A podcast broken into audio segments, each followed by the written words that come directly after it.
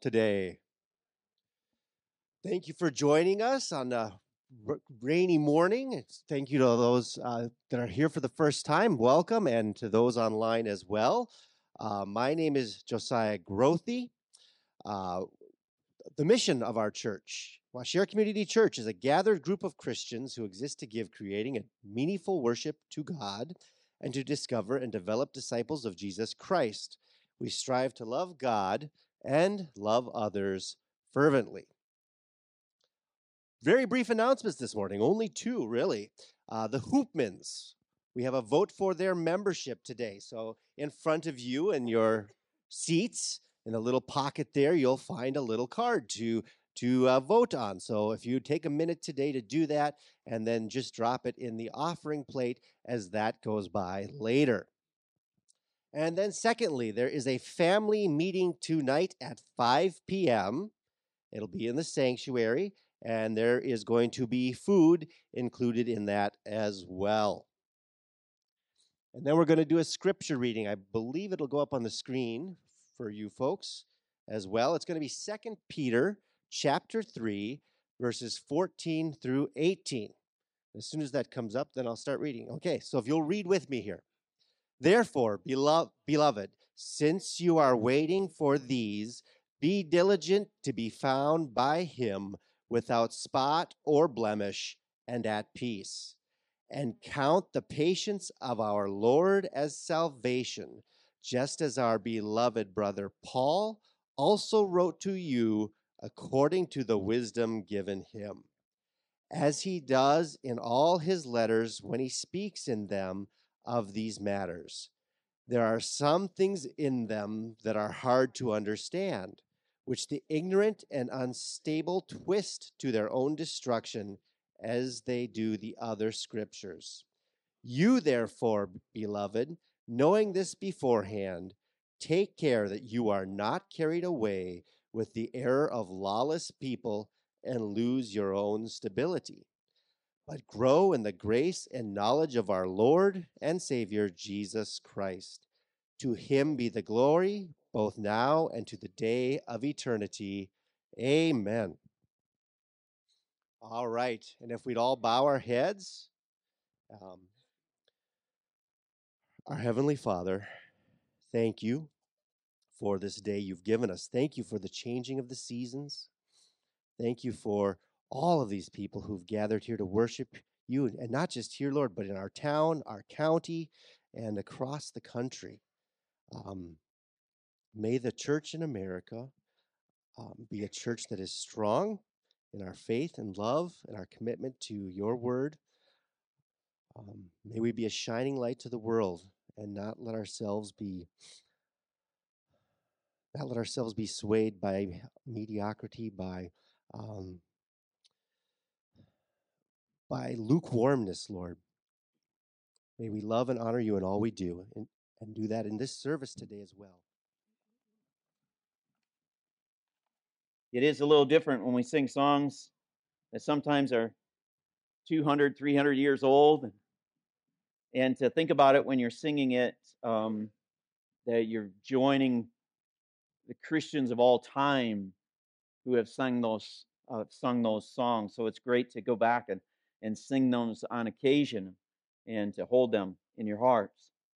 Um, you've probably had this happen before.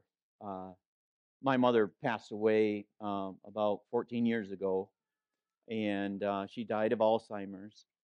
Um, but the thing that she held on to to the very end was I could sing any one of those songs, and my mother, who didn't even know who I was, would chime in and sing. And says something about they they register. They register. Well, we I am so thankful that we are at the end of Second Peter, uh, Second Peter chapter three, uh, verses fourteen through eighteen, and uh, if uh, if you're part of one of the going deeper classes, they're staying at eleven o'clock from eleven to eleven forty-five. You'll get to go into this passage a little bit deeper. That's at 11 o'clock. There's two classes that meet in here. There's one that meets in the parent room, and there's two that are downstairs. Feel free to jump in on those. Um, if you got a bulletin this morning, we ran out this morning. Wow, we ran out of bulletins. But in the bulletin, if you don't have a scripture journal, the scripture passage is there along with some sermon notes. I've titled this uh, the, the, the last recorded words of Peter. That's, that's as far as we know, these are the last recorded words of Peter before, he, before he's martyred.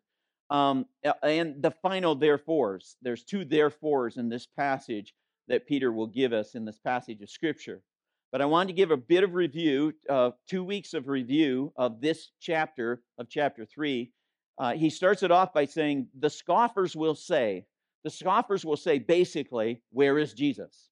Where is Jesus? You've been saying he's coming back again. It's been 30 years. He's still not here. Where is Jesus? And then their claim is nothing has ever changed.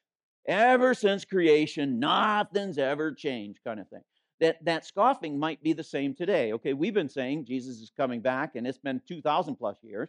They might say, Where is Jesus? And they might say the same thing. Nothing has ever changed. Nothing has ever changed. The way Paul Peter responds today, he says, Wait a minute. Now that's my improvision there. Wait a minute, wait a minute. What about the flood? What about the flood? If you say nothing has changed ever since creation, what about the flood? And we know that Peter loves Noah and the flood. And after he describes this about Noah is this herald of righteousness and, and, and the judgment that came upon the world during that time, and, and by his very word, it, everything was destroyed, but he, he saved those on the flood. He said, God says there's another judgment coming. Another judgment is coming by his word. It's not going to come by flood, but it's going to come by fire. Keep going here. The first ark was provided and directed by God. God, uh, Noah found favor in the eyes of the Lord, and God told Noah, build this ark. Be a herald of righteousness. And over this 100, 120 years, he's preaching about turning back to God. And anybody and everybody that was on the ark was what? Physically, they were physically delivered um, from God's wrath, from God's judgment. Even the animals, all got, God brought all the animals together to, to save them from this judgment, God's wrath. But then Peter tells us there's a second better ark. And that second better ark, his name is Jesus. And this Jesus was provided and directed by God. For God so loved the world that he gave his only begotten Son, that whosoever believes in him shall not perish but have eternal life. God provided this better ark named Jesus to provide a spiritual deliverance from God's wrath, from God's judgment wrap it up here. The wait, because that's what the scoffers are asking about, the wait is because God is patient. He's patient to fulfill his promise of salvation to those who will not perish and reach repentance. That's why we have to wait. He's waiting for those who will, will accept him, come to him, respond to him with this repentance. And those who are in in the better ark Jesus in Christ are to be living holy and godly lives, waiting for and hastening the second coming of Jesus and a new heavens and a new earth where righteousness dwells. And we finished last week with this kind of this question Am I living my life in light of Jesus' return?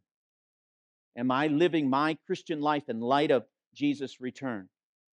And so maybe maybe that made you think, you know, because that will make you speak differently work differently, raise your children differently, uh, love your spouse differently. It, it, it should change every aspect of your life if you're living your life in light that Jesus is coming again. He is coming again. So that takes us to um, our passage today, and I'm just going to kind of walk down through it this morning. Verse 14, he says, Therefore, therefore. This is the first therefore. And he says, therefore, beloved.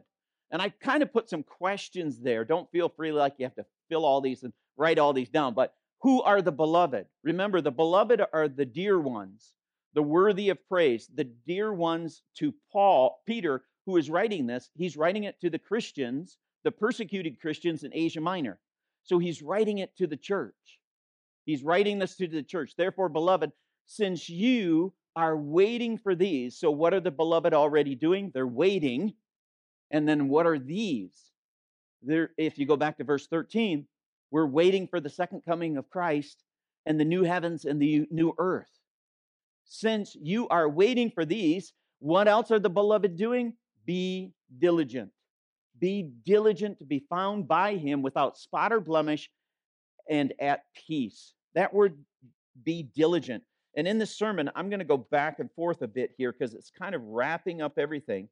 But in Second Peter, in chapter chapter 1 verse 5 he says that term again be diligent when he says this for this very reason make every effort. That's the same thing. Be diligent. Make every effort to supplement your faith with virtue and with virtue knowledge and then he gives us that whole big list.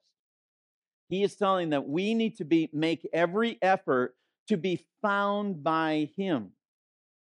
To be found by him. He uses this term again all the way back in First Peter, in First Peter chapter 1 and verses 6 and 7. Way back there. We started this in June. Did you remember that? We started this in June, and now we're getting to the end. But it says, In this you rejoice, though for now a little while, if necessary, you have been grieved by various trials, so that the tested genuineness of your faith, the genuineness of your faith, and then he describes it more precious than gold and perishes though it is tested by fire. And then he says, may be found. There it is. May be found. So, what may be found? The genuineness of your faith may be found to result in the praise and glory and honor of the revelation of Jesus Christ. May we be found without spot or blemish. Now, it doesn't mean that you're perfect. Lots of times, what Peter's been doing in this book is he's comparing true Christians with false Christians. And so he puts these descriptions because we know that the only reason that we can stand without spot or blemish before a holy God is because we follow the one who is without spot or blemish. It's not us.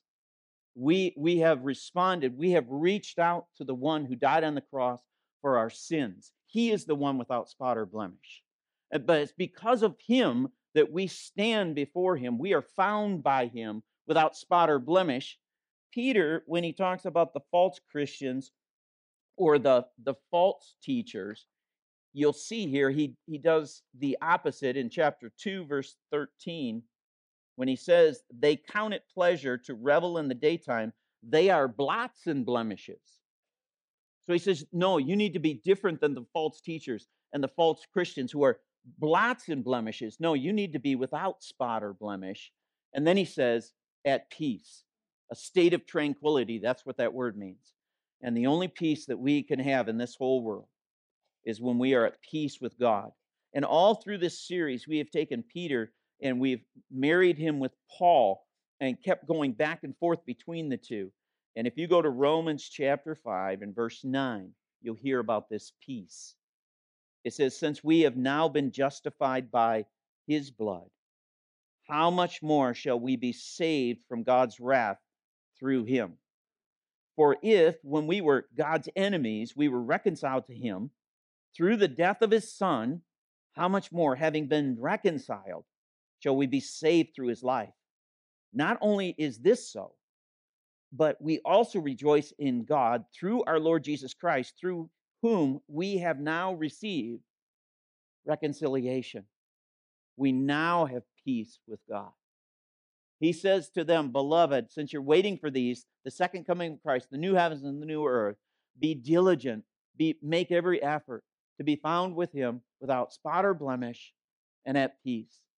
Verse 15, and count. The word for count there means regard, think, to lead with this thought, to, to, to on the forefront of your mind. On the forefront of your mind, have this the patience of our Lord as salvation. Now, we looked at that last week.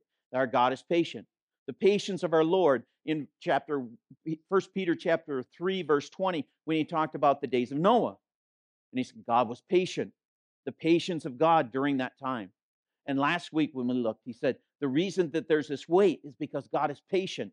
So, on the forefront of your mind, have the patience of our Lord as salvation. As salvation. That we are thinking about the salvation of souls.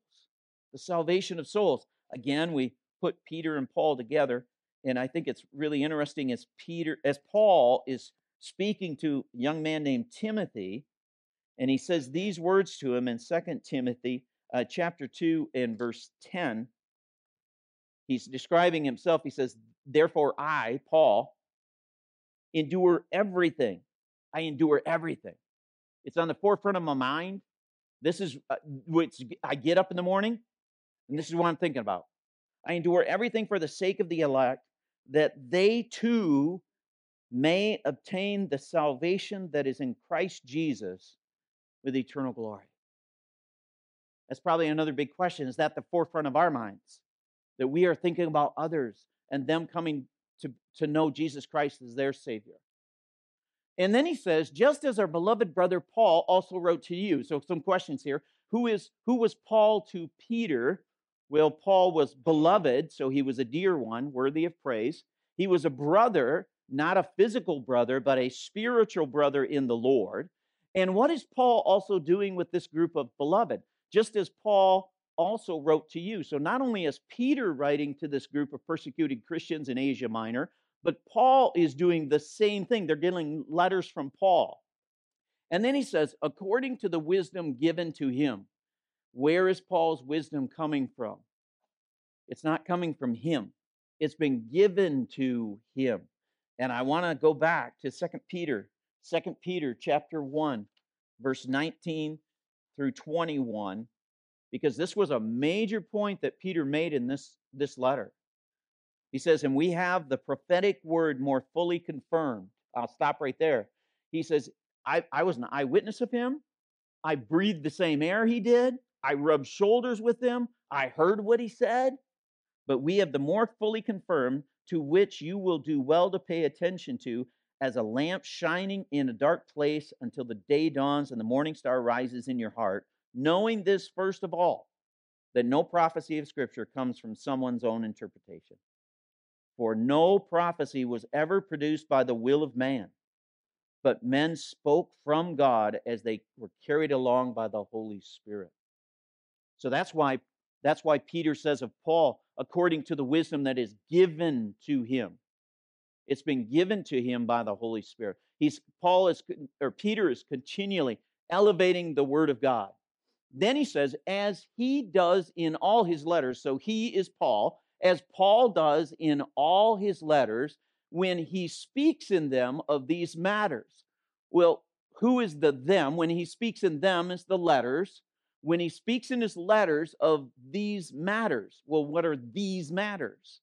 Well, we go back to what Peter's been talking about. Peter's is basically to talk, talking about our salvation, our salvation that has been provided by God, um, uh, purchased by Jesus, and polished by the Holy Spirit. He, he talks about salvation. Peter has talked about how we live our lives, how we live out as saved people. Peter also has talked about false teachers. He's talked about the wolves in, in, sheep's clothing. He's talked about that. And the last thing, he's talked about the second coming of Jesus Christ. So those are the things that Peter has talked about. Paul has talked about those same things in his letters if you read his letters. Then it says, there are some things in them that are hard to understand. Isn't that an interesting phrase in the Bible? There, there are things in some things in them, in those letters that Paul wrote, that are hard to understand. A couple things here. What has Peter been doing?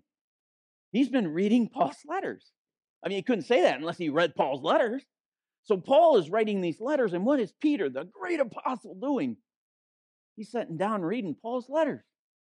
And then what else is Peter doing? Peter is being what again? One of the things that we have pointed out in this study of First Peter and Second Peter is there is quite a difference between the Peter of the epistles and the Peter in the Gospels. Peter in the Gospels was proud. Peter in the Gospel put his foot in his mouth many times. Peter in the Gospels many times would tell Jesus what to do. No, this is how it's going to go. Whole different Peter when we get to the epistles. And we see humble Peter, humble Peter, Peter, Apostle Peter, walked along with Jesus. And he says, You know what? There's some stuff in there that's hard to understand. Even for me, it's really hard to understand. He's being humble. And then he says, Which the ignorant, which means unlearned, and the unstable, which means unsteadfast, twist to their own destruction as they do the other scriptures. Now, again, here's like without spot or blemish that is different than the false teachers who are blot with spot and blemish. Now he's saying you're, to be different than ignorant and unstable. You're to be learned. You are to know and be steadfast. And I took us back to that second Peter uh, chapter 1, verses 5 through 7, when he gives us that list again, and you'll see it in the list. For this very reason, make every effort to supplement your faith with virtue, with virtue, knowledge. We are to know. We are, we are not to be ignorant. We are to know. And that knowledge, self control, and with self control, with steadfastness. We are not to be wobbly. No, we are to be stable. We are to be stable. And then it says steadfast, godliness, godliness, brotherly affection, brotherly affection, and love. They take and twist, they turn the scriptures around, they turn them awry, and he puts on there for their own destruction. Back to Paul again, when Paul gives his final address to the Ephesian elders as he's leaving, and he gives them a bunch of warnings. Here's one of the warnings Acts chapter 20, verse 30. It says, Even from your own number, men will arise and distort the truth. They'll twist it in order to draw away disciples after them. Who are we to make disciples of? Ourselves? No, of Jesus Christ. They distort and turn disciples after them. And then he says that we are, that as they do with other scriptures, and it's a little tiny point here, but what is Peter doing here? What is he calling Paul's letters? What is he equating Paul's letters with?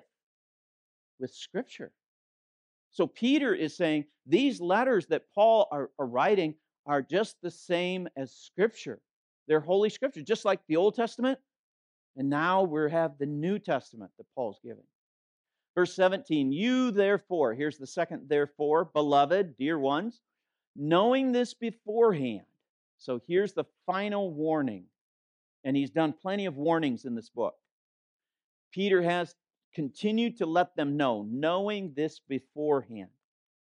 I, I, I don't have these in order, but let me give these to you. Second Peter chapter 1 and verse 12 through 15. Here's a summary of how he wants these people to know something.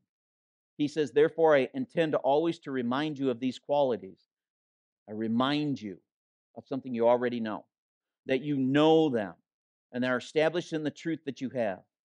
I think it right, as long as I am in the body, to stir you up by way of reminder. I'm reminding you of something you already know. Since I know that the putting off of my body will be soon as the Lord Jesus Christ made clear to me, I will make every effort. There's that phrase again diligent. I'm going to be diligent so that after my departure, you may be able at any time, at any time, to recall, to know again, to know again these things, these things. Uh, I First Peter, back to First Peter chapter four and verse twelve, said, "Beloved, do not be surprised." He says, "Don't be surprised. Why are you not surprised? Because I already told you. I told you ahead of time. I want you to know. Don't be surprised at the fiery trial when it comes upon you to test you, as though something were strange happening to you. No, it shouldn't be strange because we already know. We already know. Uh, Second Peter, the, the start of this chapter that we're in. This is now the second letter I'm writing to you, beloved. In both of them, I'm stirring up your sincere mind by way of reminder. I'm reminding of something of you that you already know, that you should remember the predictions of the old of the holy prophets, that's Old Testament, and the command of the Lord and Savior through his our apostles, that's the New Testament, knowing this first of all. What does he want them to do? He wants them to know. He wants them to know, first of all, that scoffers will come in the last days uh, with scoffing, following their own simple desires. And then I put another one on, it's not on the sheet, it's not up there, uh, but First Peter chapter 5, verse 9. Just one more here. First Peter chapter 5, verse 9. It says, resist him, firm in the faith. And then he says, knowing. He wants you to know. He wants you to stand firm in the faith because you know that the same kinds of sufferings are being experienced by your brotherhood throughout the world. You don't stand alone. There are others, and you know this. You know this. So, Peter, all out, saying, knowing this beforehand, take care that you're not carried away with the error of lawless people and lose your own stability. Um, take care. 1 Corinthians chapter 10, verse 12. Uh, Pastor Robert said this on Wednesday night, and it clicked in my head because I had already put this down, kind of thing. But how we are to stand firm, and uh, lest you lest you fall, be on your guard.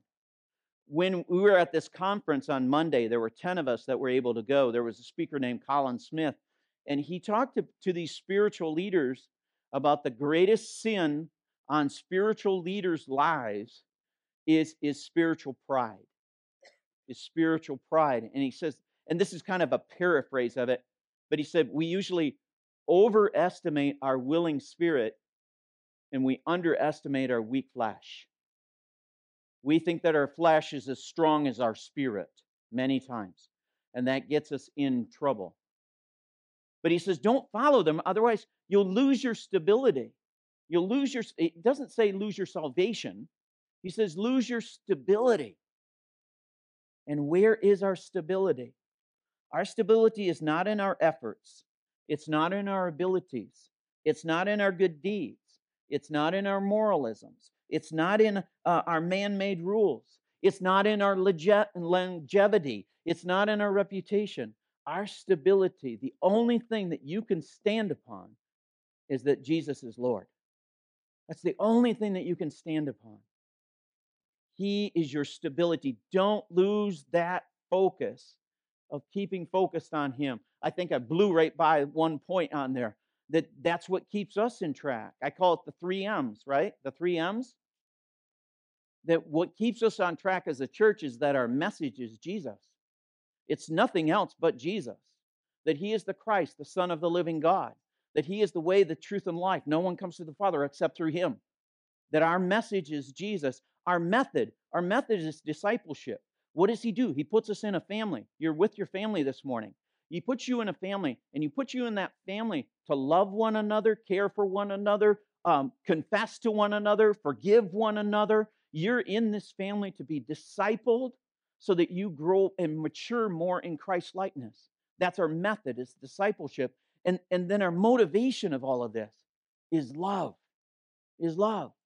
We love because he first loved us. And because he first loved us and we love him, we love him and we love others. And so out of that love, we tell the message of Jesus and enter into this family of God that he has put us in. Verse 18, but grow in the grace of the knowledge of our Lord and Savior Jesus Christ. Grow, increase. Grace. Um, many times people will say that's uh, undeserved or unmerited favor. Um, we need to increase in understanding God's grace toward us. I don't think we all get it at the first crack, but you don't deserve heaven. We all deserve hell. And so God's grace is is first off, you're not going to get what you deserve. But then it goes beyond that. Because if you don't get what you deserve, you could, in our world today, you could say that's mercy. I, I gave him some mercy on that. I gave him some mercy on. I let that slide. Yeah, he should have got this, but I, uh, uh, I held off. Mm, you know, and so in our world today, we kind of call that mercy. But when you say undeserved or unmerited favor, not only do you not get what you deserve, but you receive something. You receive favor from God. Noah found favor in the eyes of the Lord.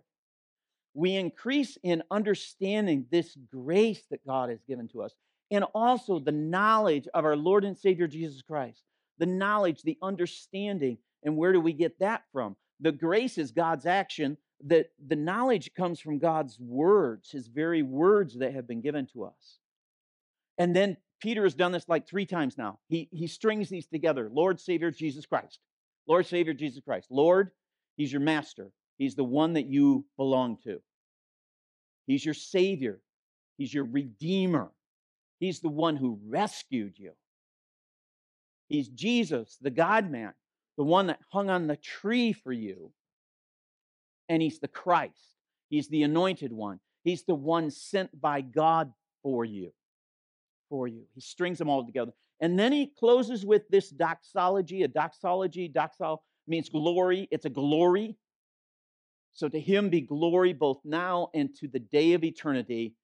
And all God's people said, Amen. Amen. So these doxologies are all over. So Romans 11, let me just give you a couple in the scriptures. 11 36, here's what Paul said For from him and through him and to him are all things. To him be the glory forever. And God's people said, Amen. Amen. Let me give you another one. In Jude, we have this in our scripture journals, verses 24 and 25. Now to him who is able to keep you from stumbling and to present you blameless, without spot or blemish, blameless before the presence of his glory with great joy, to the only God, our Savior, through Jesus Christ our Lord, be glory, majesty, dominion, and authority before all time, now and forever. And God's people said, Amen. Amen. Well, here he says, To God be the glory both now and to the day of eternity. Amen. In that phrase that's in this one, both now and to the day of eternity. And to be thinking on that, ponder on that, think about that. That when do we give glory to God? We give glory to Him now, now, and to the day, all the way through our lives, to the day of eternity that we give to Him. How do I close this? I want to give you a, uh, I think I put it on the sheet there. A famous preacher, when he went through this passage of scripture, he, he strung a bunch of words together. As the beloved, as the dear ones of God, as the, as the family of God, we live in anticipation. That's the first line there. Anticipation, verse 14. We're waiting. We're waiting for these. And maybe you're thinking, anticipation is making. Yeah, that goes through my head too. We live in anticipation of these things. Second one, we live in pacification. Pacification, verse 14, at peace. At peace. We get pacifier from that. What do you do when the kids go, yeah, yeah, find, where's that pacifier? And you stick that pacifier in there and they, they're at peace. Yeah. We're at peace. We are to be live in peace with God. Third one, in purification. Verse 14 without spot or blemish. When I wrote that one down, I thought, okay, that's that sounds like a laundry commercial, you know, for shout, you know, get the spot out. We live in evangelization, uh, verse 15, with the patience of our Lord as Savior. That's on the forefronts of our minds that we live in knowing that He is patient. He has not come yet because He is still saving. He is still saving. Um, we sang a whole bunch of old songs this morning. How many remember this one?